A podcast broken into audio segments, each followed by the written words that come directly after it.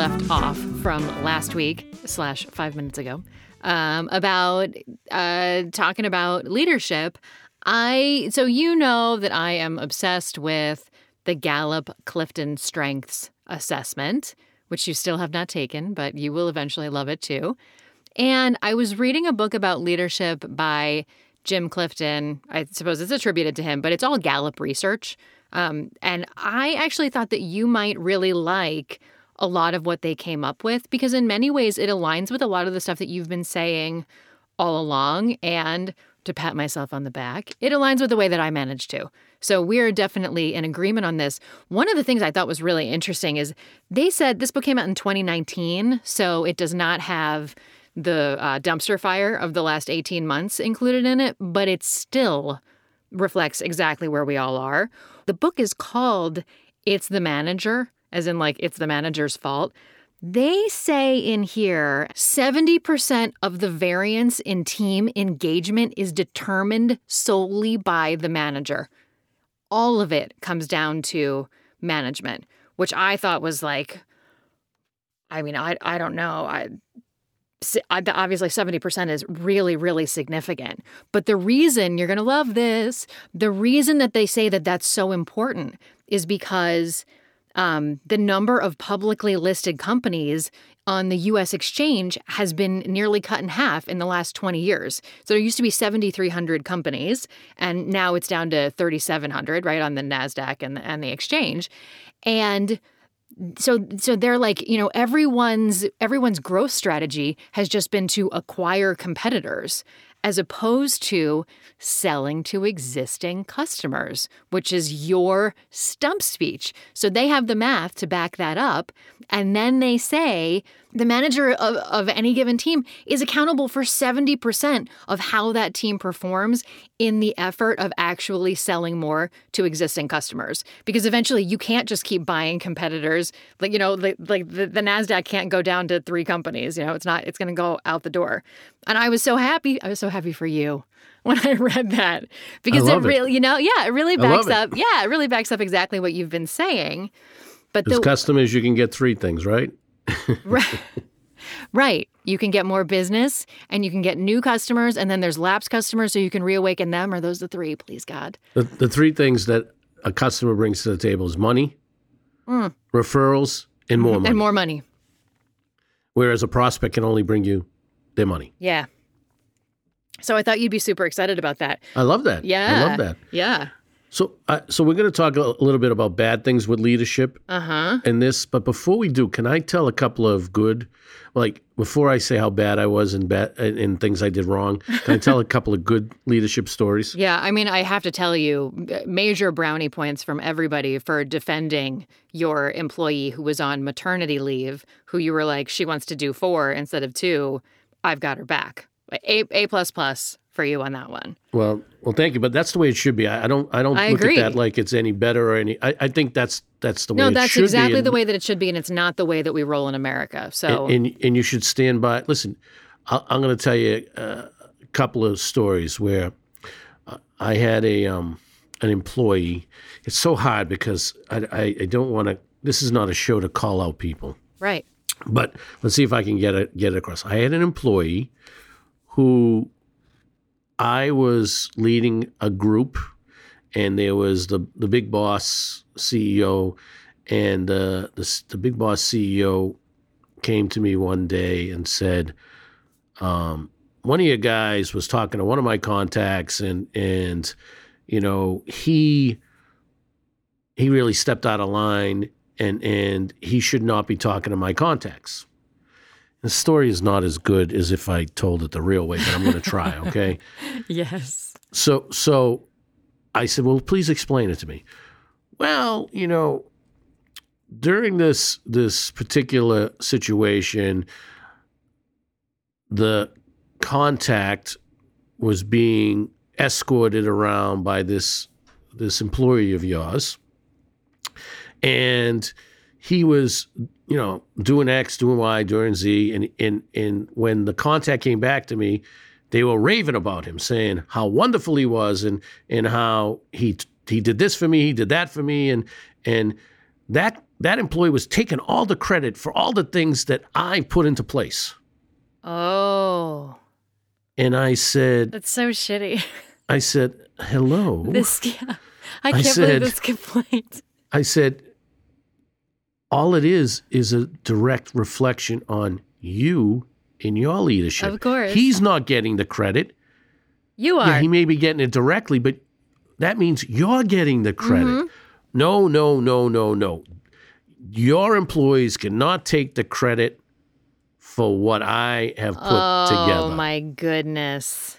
And he actually wanted me to fire the guy. Stop it right now. I'm telling you. I wouldn't know how to survive in this world. I don't know how to survive in this world. And world. so here's what I said to him I'm not going to fire him because before I fire him, I'm going to quit.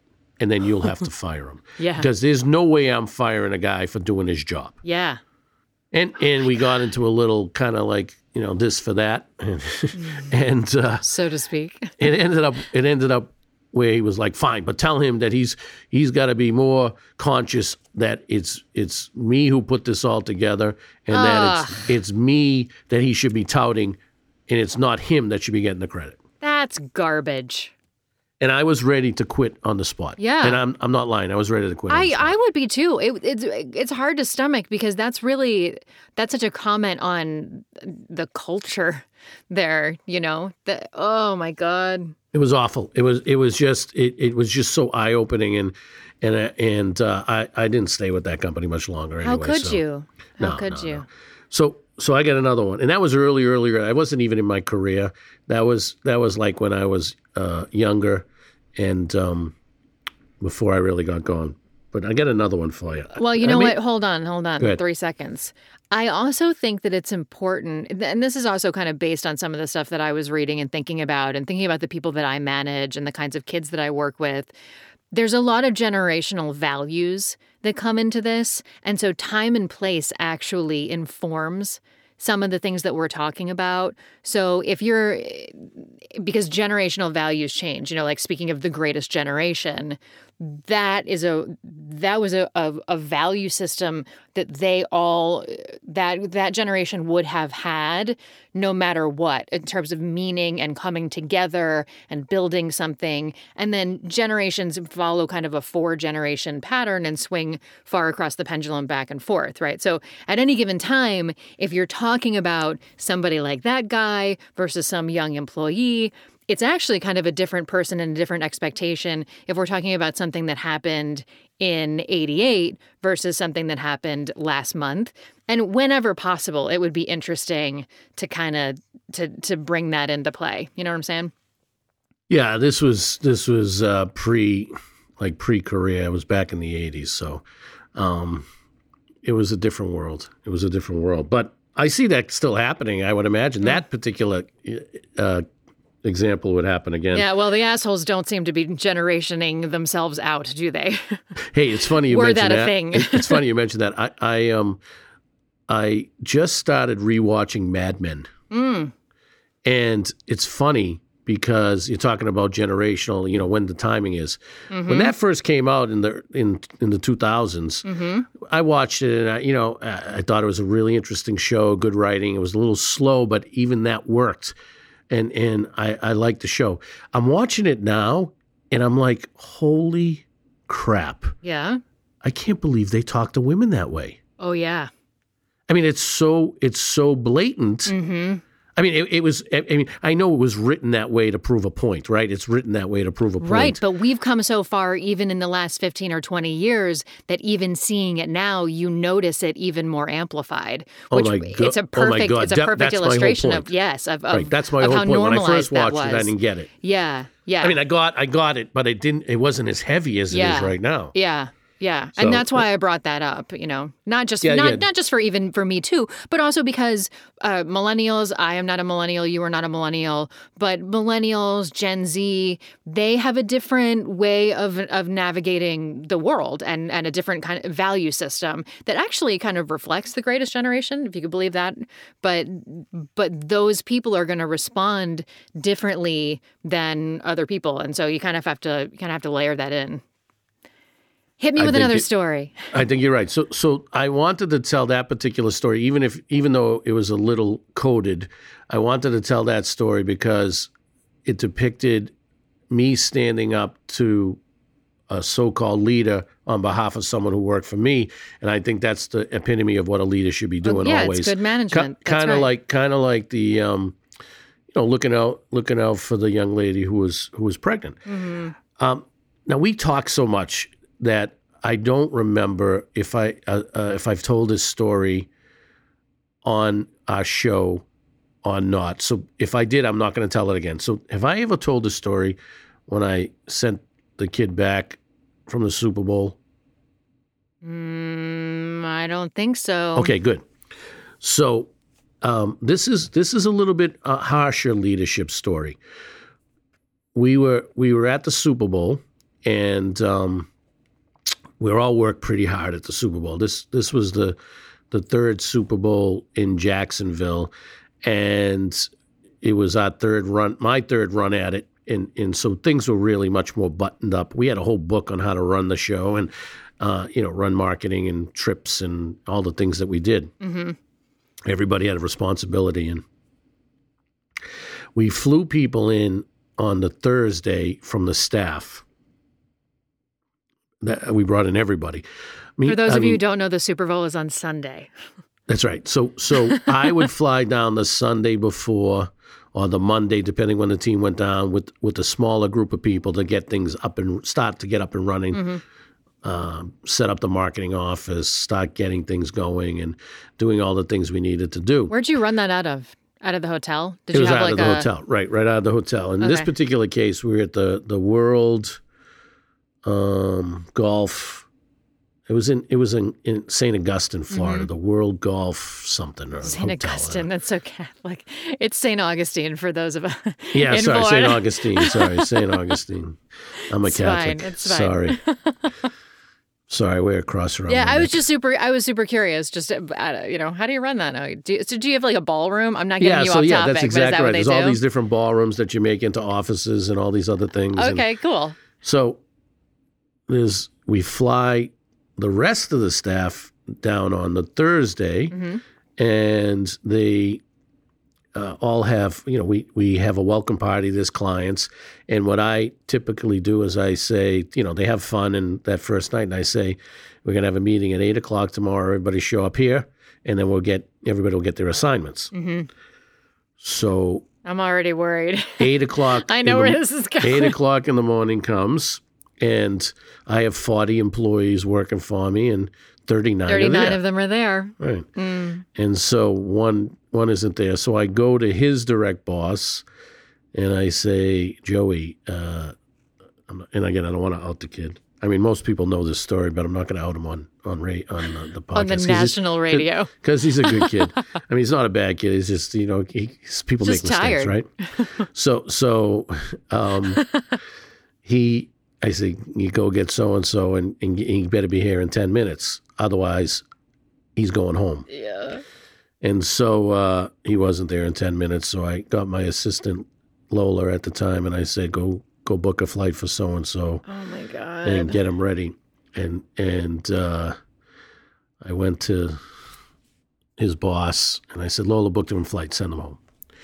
Now, all these folks work hard, and the Super Bowl is like a payoff. And Mhm. and this kid worked hard all year long too. I mean, it wasn't like he didn't work, but unfortunately in life, when you make mistakes, there's consequences. Mm. And so I sent him home and he missed all the Super Bowl festivities. Oh my God. All right. So let me ask you something. First of all, my Apple Watch is telling me that my heart rate is spiking. I'm so upset about this. So, did you do this to make a point to him or make a point to the team, like the rest of the team, or both? I did it to send shockwaves across the organization. Okay. So the whole thing. Had that been brewing for a while? Had, Well, I mean, had things listen- been loosey goosey? there, there's you know what sometimes it, again there- there's sometimes you have to reset the pins and so uh, he, you know listen it might not have been his first infraction so and and by the way, he might not have been the only one, Uh-huh. but you have to make a statement, right? Sometimes in in life, when you're a leader, there has to be hard decisions. Yeah, we're just doing a show about leadership, so I was wondering what what it was that that provoked that kind of decision because it is a major statement, and It I, it- you know, I'm I'm just wondering like, is that a message to other people or is that a comment to the individual or yeah, you know? Oh know. yeah, no, I mean sh- it, all, all of the above, right? Okay. It, it was a message to the kid to get back in line. It was a message to the to my group that we we don't I won't tolerate that, Mm-hmm. and it's a message to the rest of the organization that we don't mess around. Yeah. And so I, I I will tell you that it did. The ripples went through the entire organization. Yeah. In fact, the Krafts were like thought they thought I was they thought I was a god. Really? They were like, that is amazing. I mean, that is just, that's exactly what you're supposed to be doing. I mean, and, and I might be paraphrasing, but that was a, uh, when, when people don't, you know, it's a business trip. right. If you don't show up to work, you shouldn't, you shouldn't be. And so here's what I tell you. You think anybody else missed any more meetings? uh, no. No, and and and I, I at a later point, I think uh, Belichick sent a player too home as well. Really? Now I'm not saying he took my lead; he probably would have did it anyway. But again, I look at Belichick. We we didn't we didn't see eye to eye, but he's a great leader. Yeah. that's what you do. If a player is not is is misbehaving and not falling into line, send them home. Yeah. So it it it definitely and I I and the story is is legendary. People know about it, and and some people may have thought I was a jerk, and maybe I was too harsh, and some people may have thought, "Holy God, he's the real deal." I I look at it this way: I represented the organization. We are on a business trip, and that that was what needed to be done. you know, my dad's a military guy, but he said uh, he's got some quote that he throws around that basically says, You're screwed if the enemy knows you have no stomach. And th- that seems like that's what's going down here is that you have to, people have to know that you have the nerve when push comes to shove to make that choice. And there's a lot of people that, that don't have that. It's hard. no, no. This, that this, this, when you're a leader, it's not for the faint at heart, right? It, it's it's it's you have to make tough decisions, and you know it, it as as a as a father and as a friend, and and as a as somebody who I, I felt bad about that. I mean, people think, oh, he's he's cold and heartless. Yeah, you're That not true. gloating about it. Yeah. I, I felt bad about it, and but it needed to be done, Uh-huh. And and it's um it's just part of being a leader, and, Yeah. and so that's that's another one. Now, now that I patted myself on the back a couple of times, let's let's bring me back down to the ground because I have been a bad leader at times and did some some shitty things. Okay. right? and and so. I don't mind. I don't mind bringing it up because you learn from your mistakes. Okay. So I'll, I'll start easy, right? I'll start easy. The one easy thing is when I left the Patriots to start Trinity One, what I what I wanted to do was to have the staff be closer and more like a family and and less of the feeling of um of a caste system. Because at the Patriots there is kind of a caste system depending on if you're a vice president you're at a higher I mean it's a bigger corporation and and I wanted to make it a little bit more one for all and all for one. Mm-hmm. and so I spent a lot of time trying to be friends with my employees, Oh. going out with them, hanging out with them, you know, and and it was a huge mistake. It was a huge mistake because when you're friends with your employees, Mm-hmm. it's just like when you're friends with your kids. It doesn't work. Your job isn't to be your kids' friends. Yeah. Your jo- how can you discipline somebody if you're hanging out, having drinks with them, and and being an idiot like they're being an idiot, Yeah. right? Yeah. And I and and and I get out. I, we'd go out. We'd all get kind of we we get lit up once in a while together, Sure. more than once in a while. Run uh, run and f- have fun and play and and and it's a mistake. You can't do that stuff. You just can't. I mean, you can, but I think it's a huge mistake, and I think I was a bad leader for it, and I think it hurt us overall because, and and my intentions were not bad. My intentions were let's make it a family, let's make it more. We're all in this together. We're friends, and and you know we had some fun times, and it worked. but there was times when when we had to focus that it the hammer wasn't as heavy. You know what I'm saying? Yeah, because you put the hammer down.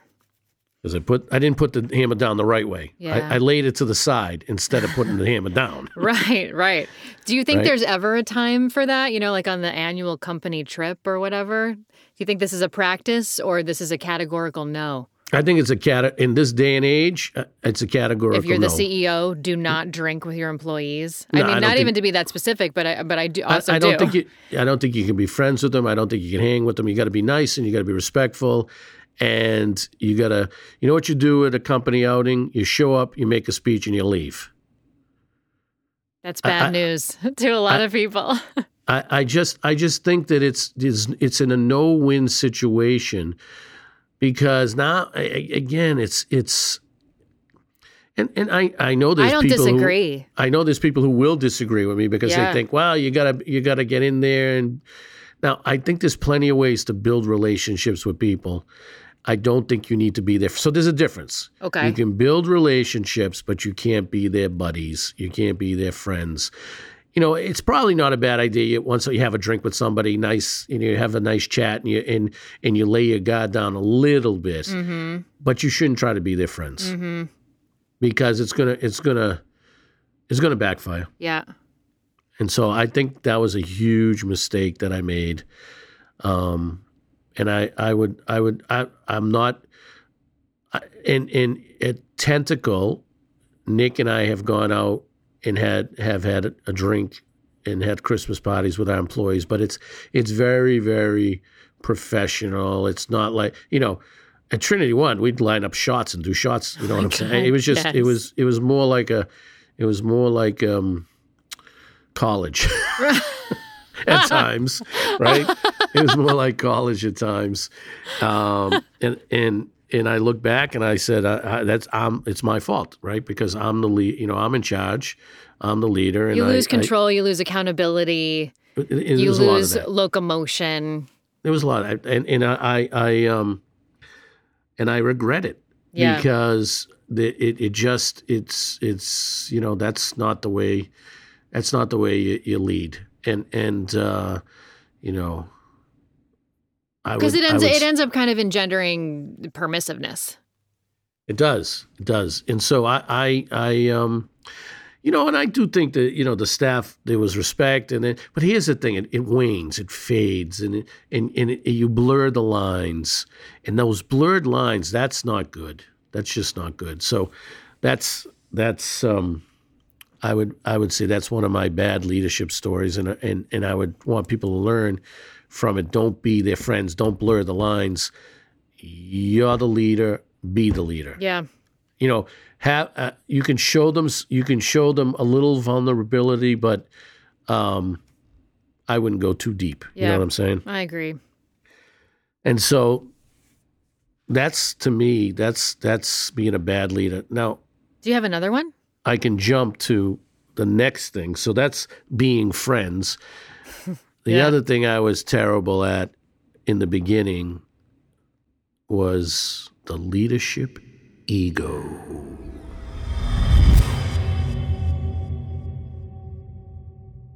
Okay. I was an ego maniac at one No. point. you might even still think I am, but I'm I'm so much I'm so much milder and gentler now.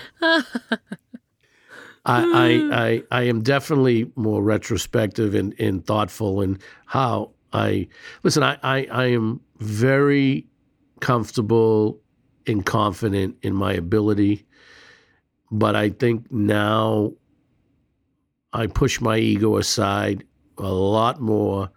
You know, it may not be hundred percent. I mean, uh, y- y- who's gonna? No, you can't ask for hundred percent. Maybe you can, but I. I when, Well, your when you- ego ego it contributes to confidence, to trust in yourself. You know, ego is not necessarily completely evil, you know.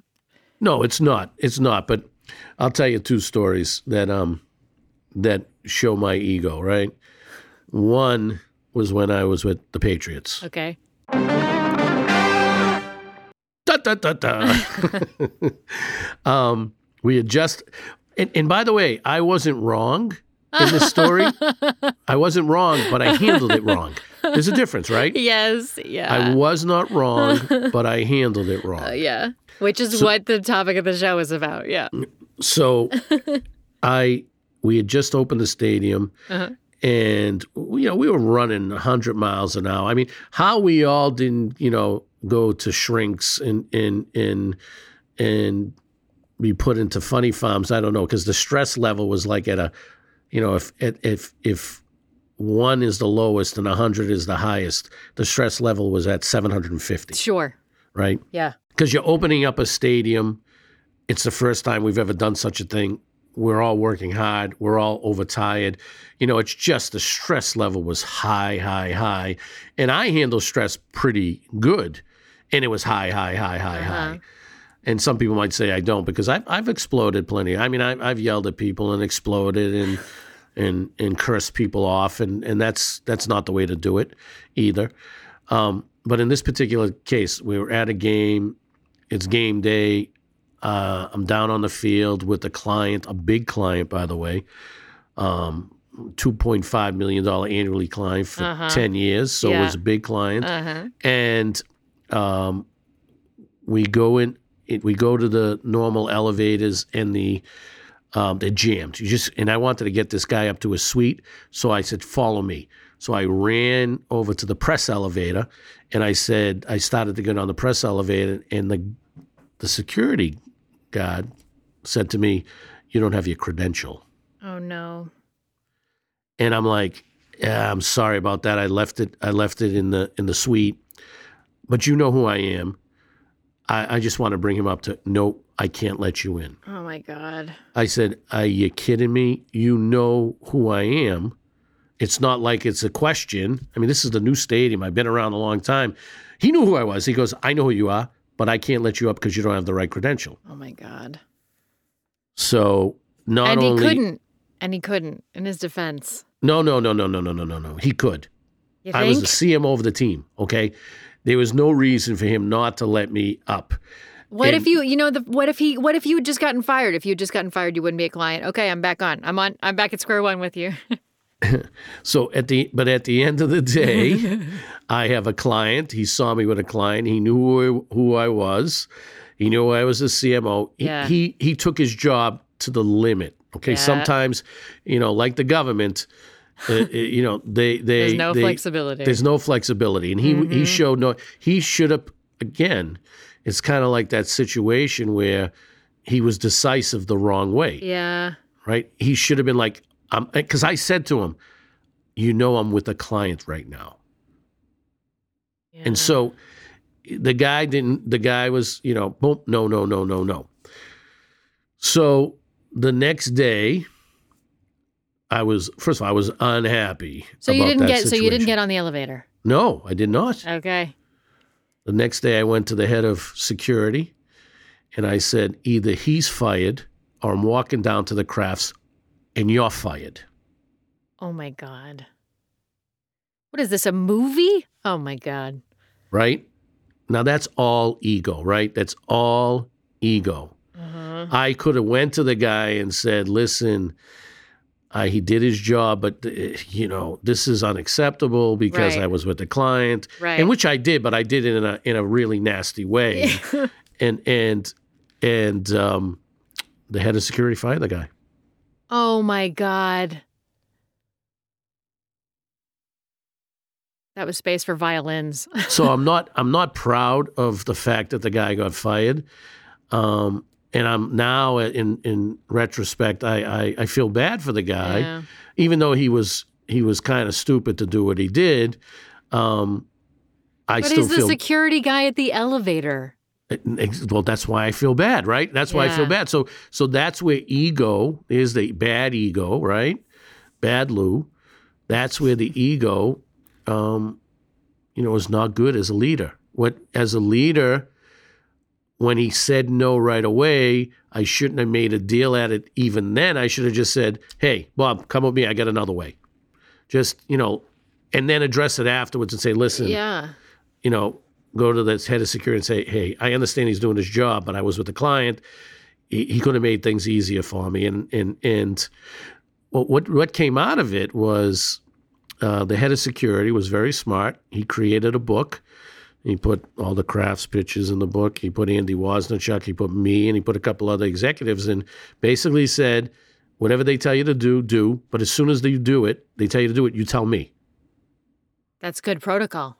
Good protocol. And So and, there, that's great leadership because that's teaching people how they're allowed to break the rules. Oh, Mark, uh, Mark, Mark was a great leader and the head of security. I mean, Mm-hmm. I, I, we actually got, al- we got along. I liked him a lot. I thought he did a nice job, and um, I, I think he was, uh, he wanted it to be tight. He wanted it to be right. Ex-military guy, you know. I, I think, um, you know, uh, uh, again, I handled that wrong, and and and fortunately, over the course of time, I think I handled a bunch of things right. So you know, people get people give you a little a little la- a little leeway and a little slack. Um, now the funny thing is, I think a lot of people like, yeah, go Lou, right? Screw him, and and uh, really? Oh yeah, I think. Well, remember now, this was in the early, late '90s, or uh, it actually was 2000. I started in the late '90s. It was like 2001. So a lot of people. Yeah, I'm sure that. uh, First of all, my staff at my department, they're like, yeah, they they they wanted, they loved. My staff loved the fact that marketing, like that they had me like protecting protecting them and pushing the issue and that they were an elite department in the group.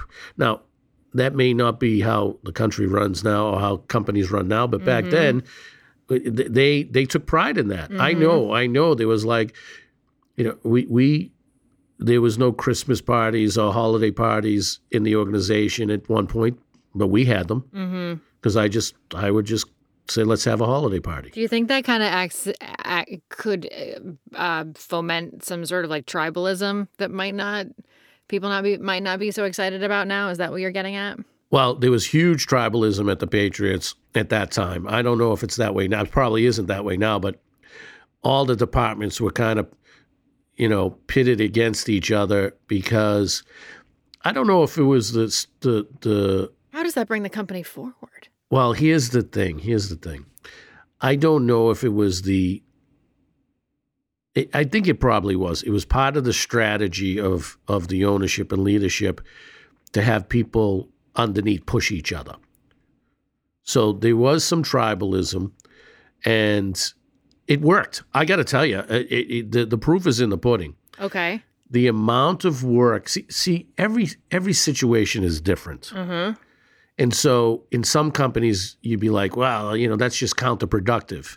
Yeah. There was so much work and so much change that had to be done that pitting leaders against leaders, I think, motivated everybody. Do you think that that worked better, be just even because, in, in such a literal derivative way of thinking about it, but because you were at an organization that even was competitive in and of itself, that that kind of that reflection made sense? Yeah, I mean, I think there's industries.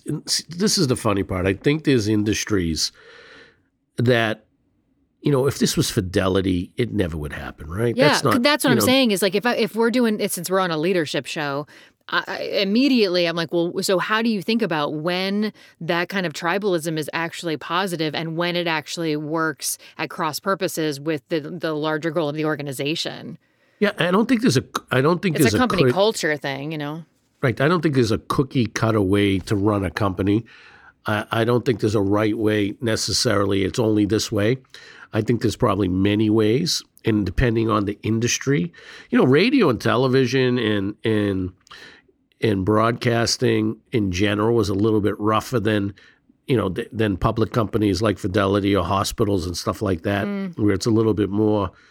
Um, I don't know, Because kinder the and accountability gentler. because the accountability structure is different and more and more public. Yeah, I, I think definitely that's part of it. I, I mean, at the Patriots at the time, again, the Patriots organization might be v- more corporate now than when I was there. When I was there, it was a billion dollar family business, and mm-hmm. and there was a lot, and the departments definitely were competitive against each other, and I believe that helped people rise to the occasion, or they got they got cut loose.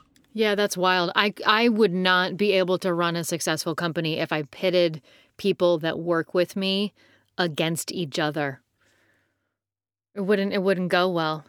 But I think that's because we have to have a completely different vibe because of the sort of because it's a consultancy, you know, and it's a consultancy that works with children and with anxious families, you know, so the the feel has to have a completely different thing. I think it's really interesting to kind of to pick those ideas apart. You know, it's different. It's the different type of industries and verticals require different type of. leadership. Listen, the army requires a different type of leadership than a business. Do you have a? Do you say that? Would you say that you hire competitive people? Yeah, I, I literally don't hire for talent. I hire for for the personality and what they're all about. And and competitiveness is one of those things. I think so. I think you know we, especially at the Patriots, you know, and again, remember it's a football team, and so it, it the whole nature is about wins and losses, mm-hmm. and and you know we we were, you know, marketing. We the funny thing is, I think a lot of the other departments hated us, and we loved it. Yeah, I'm not lying. We we lo- and and you know, I'm not going to speak for every last person in the organ in the in the group because yeah. there's probably people who didn't. In fact, there were people that I that probably I didn't hire that were were legacies that probably didn't like that style. Yeah. But I loved it. I I loved that other departments hated me. I I, I reveled in it so because funny. because I don't get that at all. if if they because we were everything we were touching and doing was successful. And here's here's another I mean, this is funny because this is this is this is I don't think it's not who I am today. Uh-huh. And I don't think it's necessarily good a good expansive leadership, but it's good pocket leadership. What is that? And, and here's what I mean by that. so so when I would literally rub all our wins in other departments' faces. Like I would like tout it and and I would be like, yep. And I, I would be I'd say like everybody works for marketing. I was obnoxious, okay? Uh-huh. I was obnoxious, uh-huh. but I was obnoxious in a way that motivated my staff. And so the leadership in the pocket of marketing was spot on, right? It got them all jacked up. They knew I was behind them. I was telling, like, I'd be like, it was like color wars at camp. That's right. I, I, that's right. That's right. I'd be walking down the hallway saying, "That's it, Mar- Mariani closed a million bucks. Go, baby!" And like, I'd be walking around like yelling in the in the, but but that's kind of the what you needed because you had a, you know, these people were working day and night in order to open a building. Yeah. And so I I I had seen some other departments start kind of ratcheting it up the same way. And it's funny. This is going to sound wrong. but the leaders of the other departments who were terrible hated us. The leaders of the other department who liked us, they rose to the occasion and they did a good job. And it wasn't like it was like more there was two kinds of competition. There was yeah. the that that competition where, you know, it's friendly and, you know, even though it's competitive, you're in it together. And then it's the competition like, oh, I hate those guys. Right. And so I I'd love, you know what I'd love to do is I'd love to interview everybody on from other departments to see how much they hated us all in like retrospect this. yeah i mean in that's retrospect. also that's also a, like a personality type thing but there it's an interesting it's an interesting thing to point out that the people that that hated you were also people that just weren't performing as well you know? I mean that's a that's a I used to say situation. there was there was this one kid who worked in the charitable side and and I used to tell everybody in my department you see him? Every time he cashes a paycheck he's stealing from the organization. Oh my god He's stealing from the organization because he does no work. He contributes nothing. I said, You got to earn your paycheck. I used oh to say it. And, and by the way, that's one thing that that particular person, even though I'm mellower and, and milder now, I still believe he was stealing from the organization by cashing a paycheck because there's a lot of lazy people out there that don't work and should get fired. Uh huh. I mean, there are some people you have to admit that should get fired. Sure. Right, right. He was sure. one of them. People don't like to work. I hate. I. I it's funny because I discriminate in one way and one way only. Are you a hard worker? Or are you not a hard hard worker? I have no use for lazy people. Mm-hmm. I don't care about anything else about you. Uh, you know what your what your religion, what your what your creed, what your culture, what anything. If you're a hard worker, I love you. If you're lazy, I have no interest in you.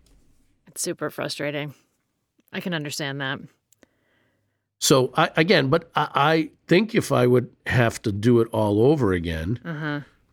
I would I would be much more strategic.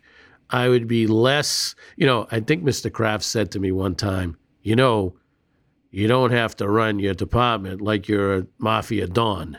Mm-hmm. And he was right. That's and that's how again I, I think that I might have been I was I was heavy. I definitely was I was much heavier on how I did things than I would do it now. Well, and I you was you much, know what? You'd be leading a different a different generation of people. You know, if you if you had a team full of millennials and and Gen Z, and I don't have the you know we say millennials and it's become like a joke to be you know making fun of millennials. I don't mean that at all. I just mean if you have a team full of, of millennials and and people that are part of Gen Z, those people don't work for a paycheck. They work for a purpose. That's their that's their complete zeitgeist, and you can't you can't rally those people by trying to make them competitive because they have a different generational culture, which I'm sure is part of what you've even like subconsciously adjusted to. Yeah, no, I, I would even, but here's what I would say: even if if it was the same time period, and I was who I am now compared to who I am then, Mm-hmm. I would run it differently. I I think there's a way to accomplish. We accomplished a lot, and it was it wasn't it wasn't e- an easy feat. I think there's a way to accomplish that all, and and yet, you know, hindsight being hindsight being what it is, yet not having it be such a heavy ego forcing people to hate or dislike you know p- people i was i was brash i was Uh-huh. blunt Yeah. i was really i was because he, here's how i looked at it I, I there was a short period of time to accomplish a lot. And i wasn't acting on my behalf. I knew the goals of the Krafts and i really i really did everything in my power to accomplish their goals. Well, and you were doing it, it uh, arguably you were doing it the right way in that you it sounds like you were really focusing on the successes of your team and making a big stink out of it, which genuinely motivates people. So I mean, to your credit, Yeah, that I sounds mean- like that was the intention and then there were all these byproducts because of the avenues that you chose to do Yeah, I was in, I was in my 30s. Right, think about it. Okay. I was in my 30s, yeah. and so I was, uh, you know, a young father. I hadn't really. I, I never went to business school. I never had management training. yeah. Never had any of that stuff. So uh, Yeah. you know, I, I grew up in the streets. you really had to trust your instincts. So uh, so it was really again. I think I did more good than bad, but I'm Mm-hmm. I would be remiss in saying that I didn't that I did not make mistakes. I made mistakes. Mm-hmm. That's the point of our book that we're writing. It's not just about hey, look at Lou, he was great, or look at Elizabeth, she did great things. No, it's no. Here's how we screwed up. Yeah, Here's the things was, we did wrong. Yeah, and without without it, without even getting on that the you know the train of like everyone was glorifying failure for a while there, and I think that was just because 2008 2009 happened and everybody failed, and so they suddenly had to turn it into like well we won by because we failed, but it, eh, honestly that eh, those ideas of thinking about about all the mistakes that we made during that time period end up like examining that and being willing to examine that ends up eh, creating all of these other insights and other ways of, of looking at things that I think people learn from more. Well, here's the here's the the fun part about it. The the the bad, the good, the bad, the ugly, all the the journey that has brought me to where I am today. You know, um, as you know, I'm the CMO of Anodyne now, and I'm working with them.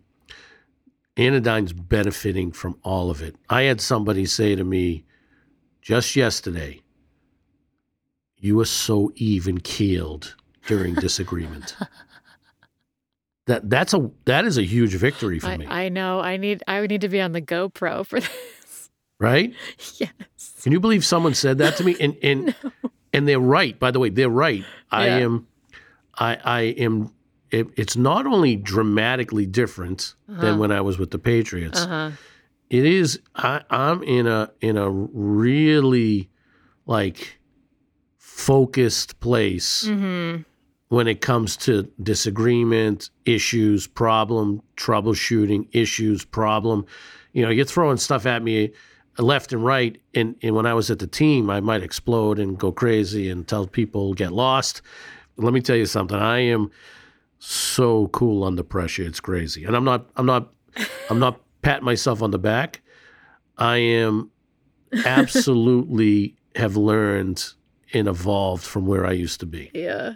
Uh,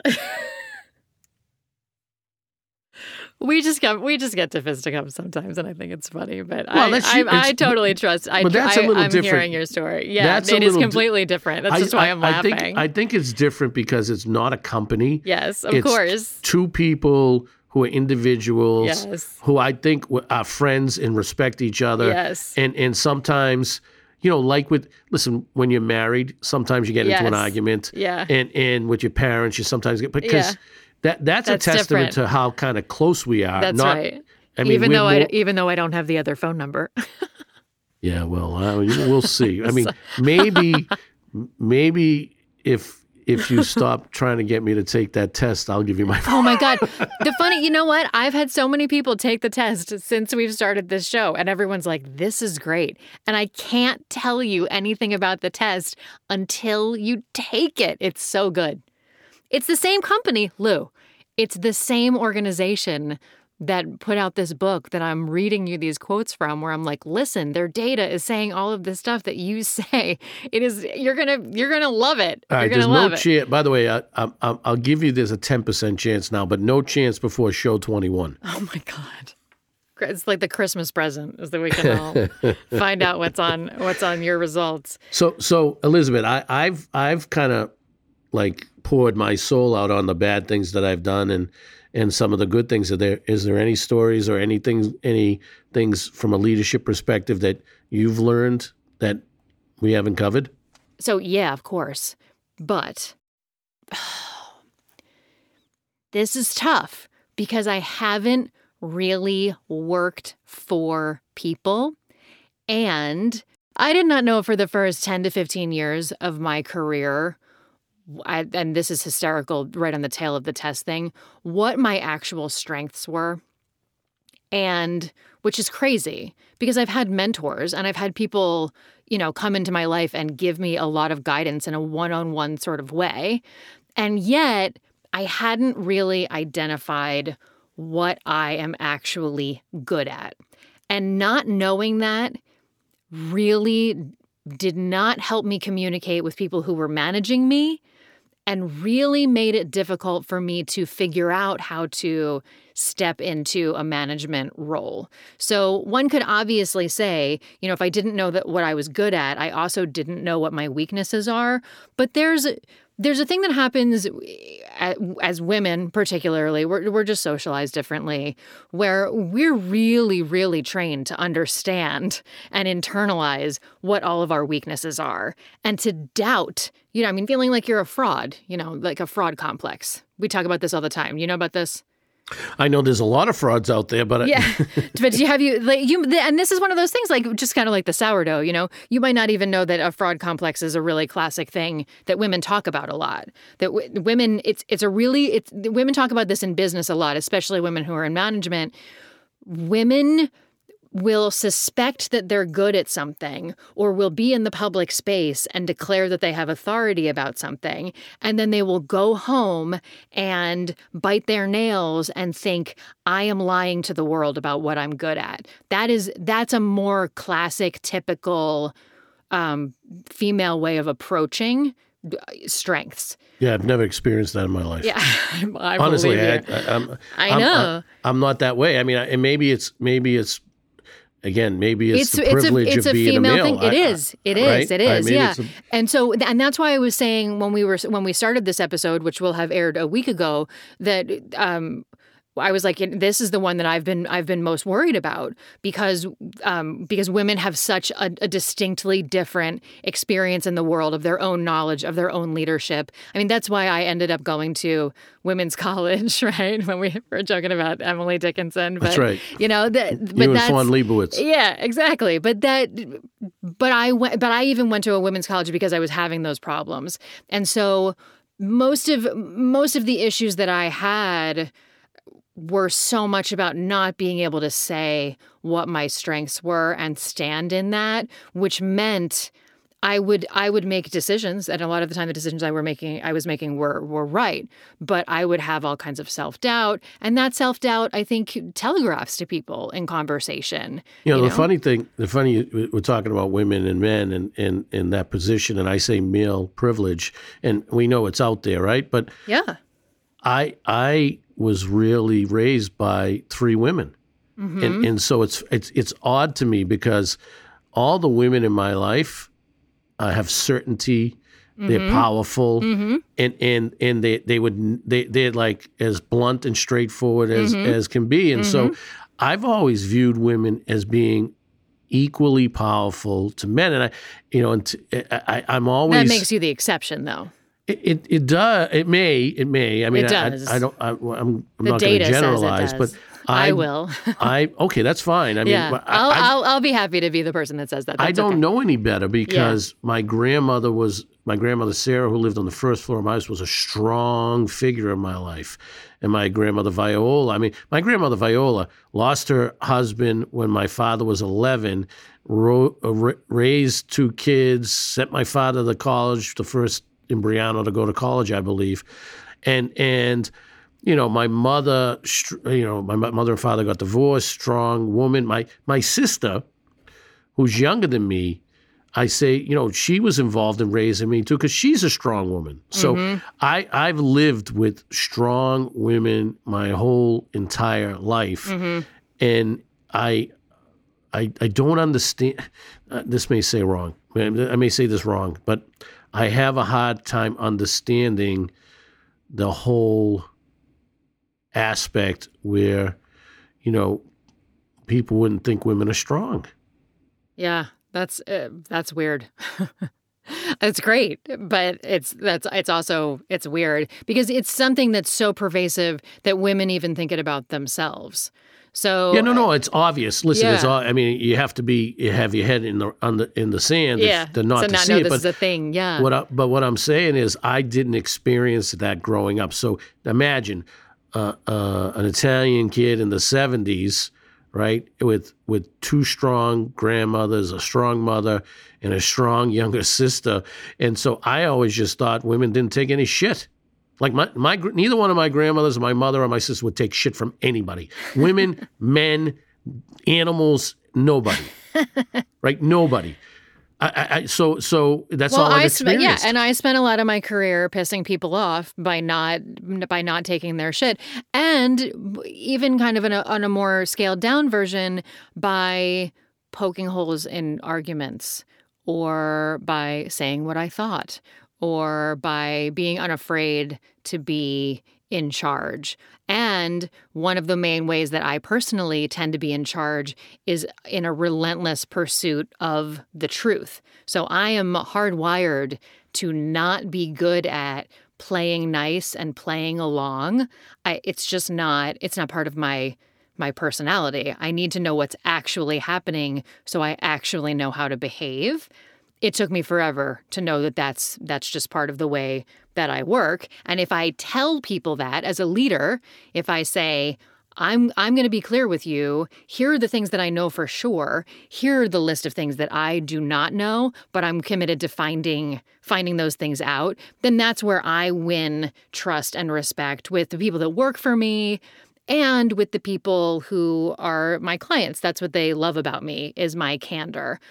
I think that candor and the way the way you say things, the way one says something. I mean, we were even just talking about this with you at the Pats, right? You're walking down the hall yelling like, you know, so and so just sold a million bucks, blah blah blah blah. Like in many ways, that's arguably fantastic leadership. Making a big stink about the wins for the people on your team is good leadership, but the way you say it might be the thing that ultimately creates the problem my entire this might be like my journey my spiritual journey for my whole life is like figuring out exactly how to say the exact thing that i mean so that it's not twisted or misunderstood in when i'm on a fact finding mission a lot of the time it sounds like i'm on the attack. And so uh, getting to the kernels of those things have has ultimately been the linchpin for my for my ability to lead groups to take take control of situations and to win people's trust so that would be the thing that I would say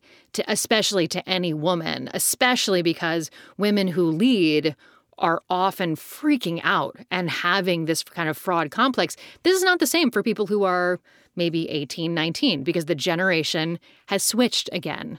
But if you're in if you're Gen X or older, it's it it's everybody. It's how we were raised. Yeah, no, it's it society has really screwed people up because of how you know just the pecking order and and, and how things you know everybody thinks that this is the way it's always been and, mm-hmm. it never should be that way it, mm-hmm. should, it mm-hmm. shouldn't be do things because it's always been that way it should be do things because it's the right thing to do right I want to I want to wrap things up before you get into all of the uh, the different things that we've learned from this show. I want to wrap it up with the with the story to kind of bring it full circle. Okay. I had I had left the Patriots. I had started Trinity One.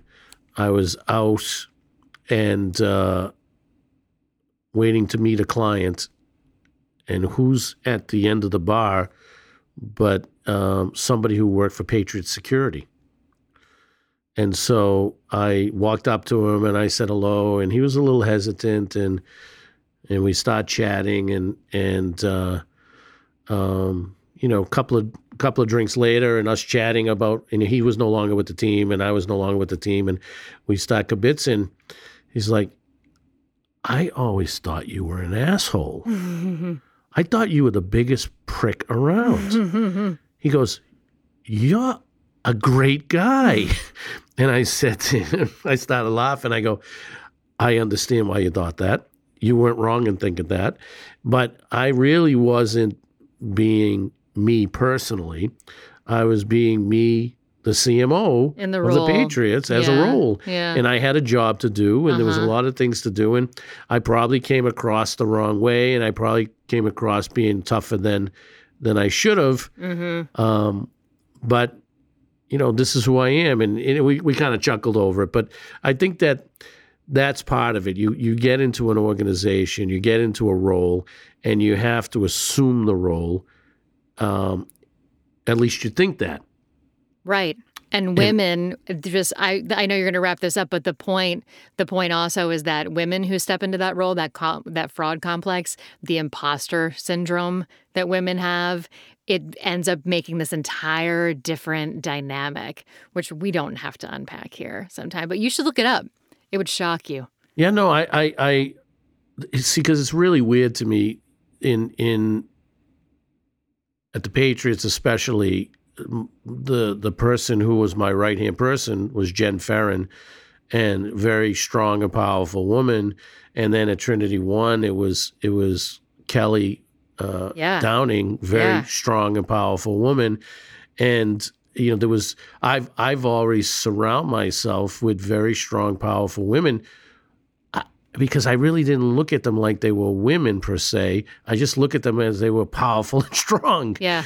And so I, I that's I don't know. I, I think um, it's going in the right direction when it comes to leadership and gender. Yeah.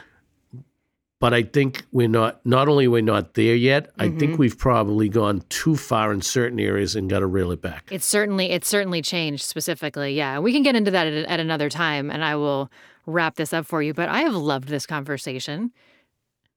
It was a it was a very nice a very nice show, a couple of shows that we've done on leadership, and uh, um, you know, Elizabeth, let me say this: I, I, you and I are very, very different, and and we don't always see eye to eye, and and and there's probably times I've been rough on you, and there's been times you've been rough on me, but I think at the end of the day, um, not only do we have respect for each other, but I, I, I do believe we we are we we gel pretty good. We do. I love it.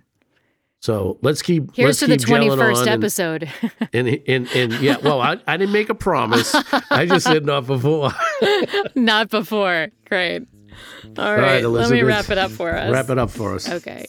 Okay, mm-hmm. at this point, we all know that I'm obsessed with the Clifton Strengths Assessment. And I kicked off the second half of our conversation from last week by sharing some of the info from a book by Jim Clifton himself called It's the Manager, in which I'd found data that underscores the conversation about leadership we've been having this week.